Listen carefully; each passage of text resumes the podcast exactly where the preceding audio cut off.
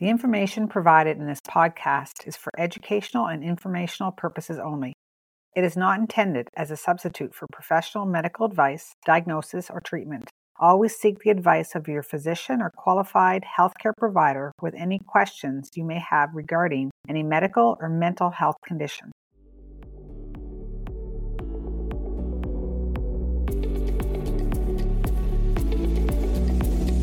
Welcome to I Am For Me podcast.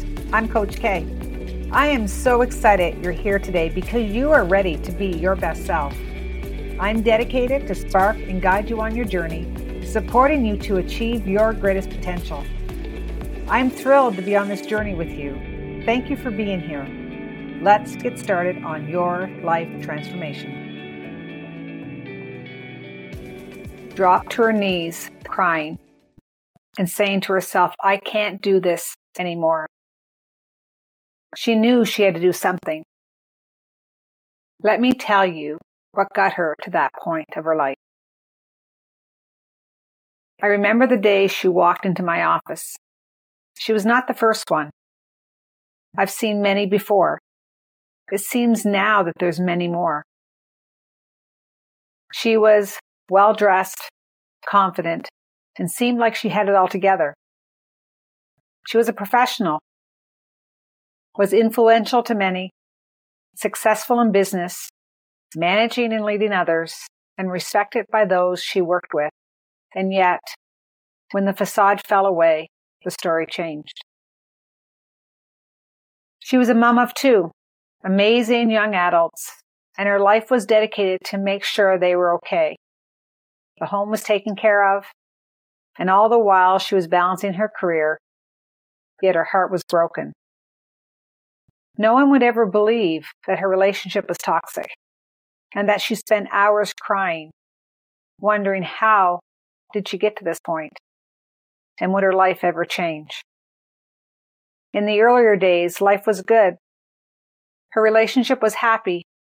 He was also a professional and together they seemed to have the world by the tail. As the children came along, her life became busier and she saw a change in a man that she had married. As the children came along, her life became busier, and she saw a change in the man she had married. In the community he was looked up to, and yet behind closed doors, that person changed. She often walked on eggshells when he was around. He would constantly tell her what she was doing wrong, criticizing her, often raging, and yet expected her to be the way she was when they met. She worked hard to please him, justifying that she knew how hard he worked, and he was only saying these things because he was tired. She told herself, He does love me, and in time he'll get better. Over the years, the normal ups and downs of the relationship became more volatile and aggressive. Her confidence was not what it used to be. She made excuses for why she pulled away from friends and colleagues and family because it was easier to say no than to deal with accusations and emotional attacks when she got home. He would ignore her for no reason. She started to question her own sanity, and on the outside, no one knew what was really going on. She became exhausted, managing everyone, had constant anxiety, and yet when she tried to take time for herself, he accused her of being selfish. The cracks in the relationship were becoming more and more obvious. Her story went on to present the picture of abuse. For her, it was not physical, as many think abuse is. It was psychological, which can be even more damaging. The more she did personally and professionally, the angrier and more abusive he became. When she tried to communicate, he would turn it on her, again making her feel like she must be the problem. As the kids grew, they needed more guidance. And then it was like they were his competition for her attention. The abuse then presented on a whole different level. Threats to leave the marriage, to have an affair became as frequent as her asking him how his day was. He started to spend longer hours at work. When asked, he became more angry, saying, I have to pay for this life you are living. He would tell her over and over again she was too sensitive, being overdramatic, and that she needed help. She started to feel like she was going crazy. It was then she sought help. The rate of intimate partner violence has many faces. IPV syndrome, another version of PTSD, which can also present as depression, anxiety, or other mental distress, is real. Her story is more common than you think. People often assume that abuse stems from lower socioeconomic conditions and lack of education. It's surprising to know how many people are in toxic relationships that come from educated, successful professionals with high income status. It is those women who all too often stay for many reasons. From the outside world, it may seem that it's because of the money and the status. Really, it's because those women are like every other woman who have been emotionally beaten down, feeling worthless, feeling trapped, and have no way to navigate a plan for a better life. When financial abuse is in the mix, they're often left without resources, bank accounts are blocked, and thus no way to access housing or legal support, which compounds the abuse. The legal system often creates more challenges that amps up the abuse unknowingly. According to Stats Canada, in 2018, there's a broad range of behaviors in intimate partner violence, including emotional and financial abuse, as well as physical and sexual assault. The rates have significantly risen since then, and now it's become a national epidemic.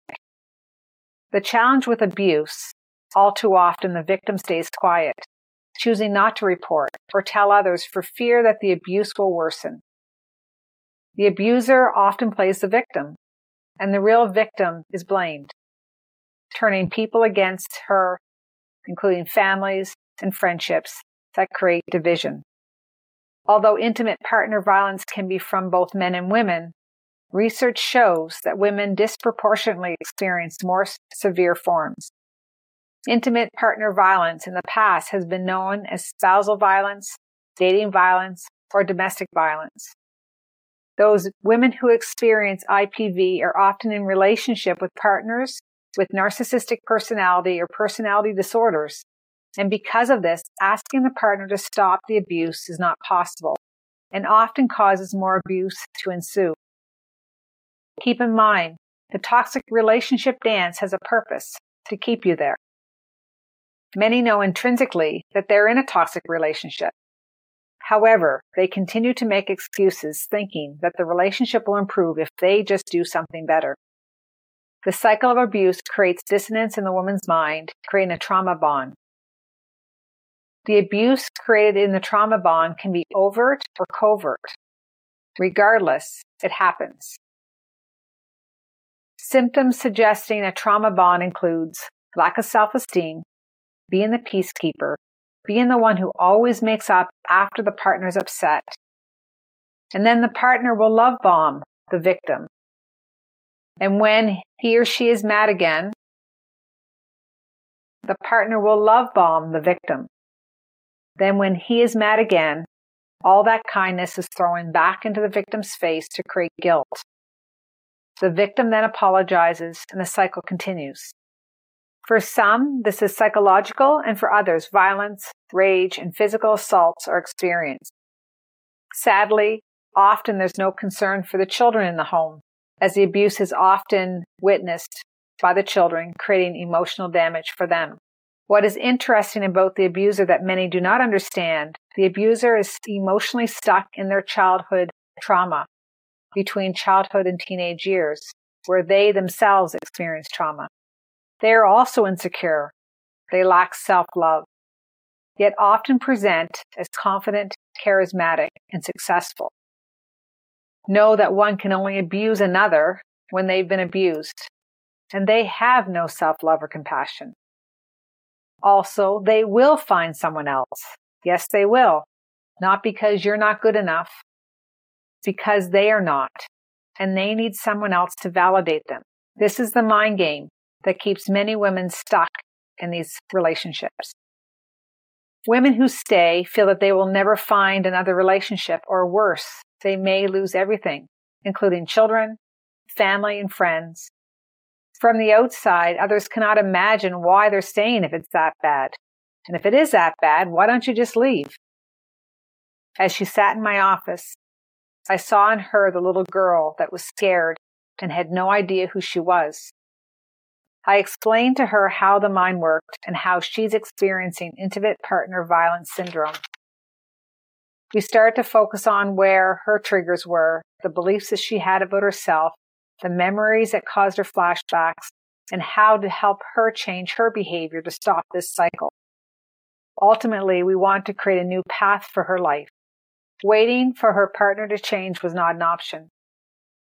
It had to start with her. It was then when we explored how this could happen, then change would happen for her. What I realized in the years of my personal and professional life, if I was only to talk about a problem, there's little or no change. When listening to women struggling, it's really easy to give them ideas, some suggestions, and just tell them, just leave. Yet that won't help. We're all brilliant. We are all brilliant women. We're resourceful. And the internet, well, offers lots of suggestions.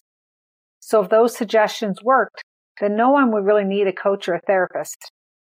Research shows that to change how a person feels and acts, then change has to take place at the unconscious or somatic level. If you're in therapy and have not had significant change in how you feel in three months, then you're not accessing change at the unconscious level. Know that not all therapies are equal. Most are based on changing how you think and act at the conscious level in the moment. To create real change, triggers have to be processed to change the emotional response. There's three high level points to create change in any area of your life. Over the next few minutes, I will give you an overview, and in future podcasts, I will take a deeper dive for more clarity and understanding. These three points can be used for any change with few adaptation. Number one, a decision. You need to make a decision to change your life. There must be a huge why to make that change. Even if you're the victim, you must make the decision that you want a better life before that change can happen. This is not a wish. This is a dedicated decision to make a change. When you make a change, when you make a decision, it's not, I want but. It is, I am going to do this, whatever that is. Number two, decide it's possible. Even if you're not convinced at this moment you can, you know there's others who have. Look for others who have made that decision in their life and that they've done it.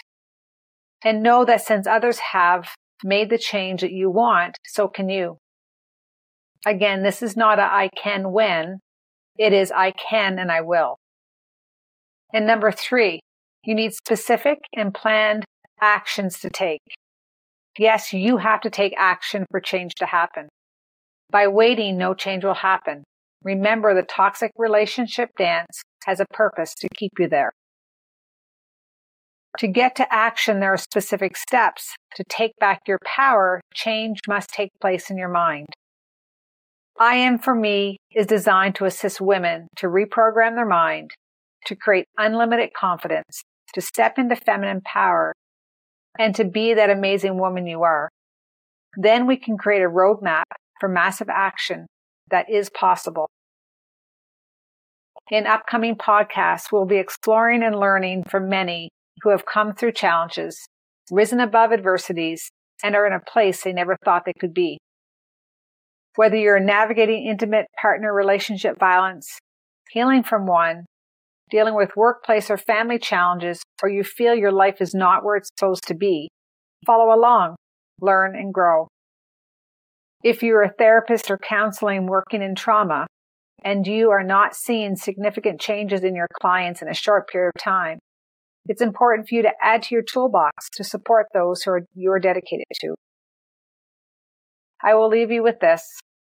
The secret of health of both mind and body is not to mourn the past, not to worry about the future, but to live in the present moment wisely and earnestly. The mind can go in a thousand directions, but on this beautiful path, I walk in peace. With each step, the wind blows. With each step, the flower blooms. Thich Nhat Hanh. Are you ready to live your best life? Thank you for spending time with me today. Please consider leaving a positive review that will encourage others to listen. I would like to offer you a gift to support you on your journey to become your greatest potential. Go to www.karenmartell.com and download the I Am For Me, a guided mindfulness audio. I hope you will use the information that resonates with you to be your best self and always allowing yourself to declare, I am for me.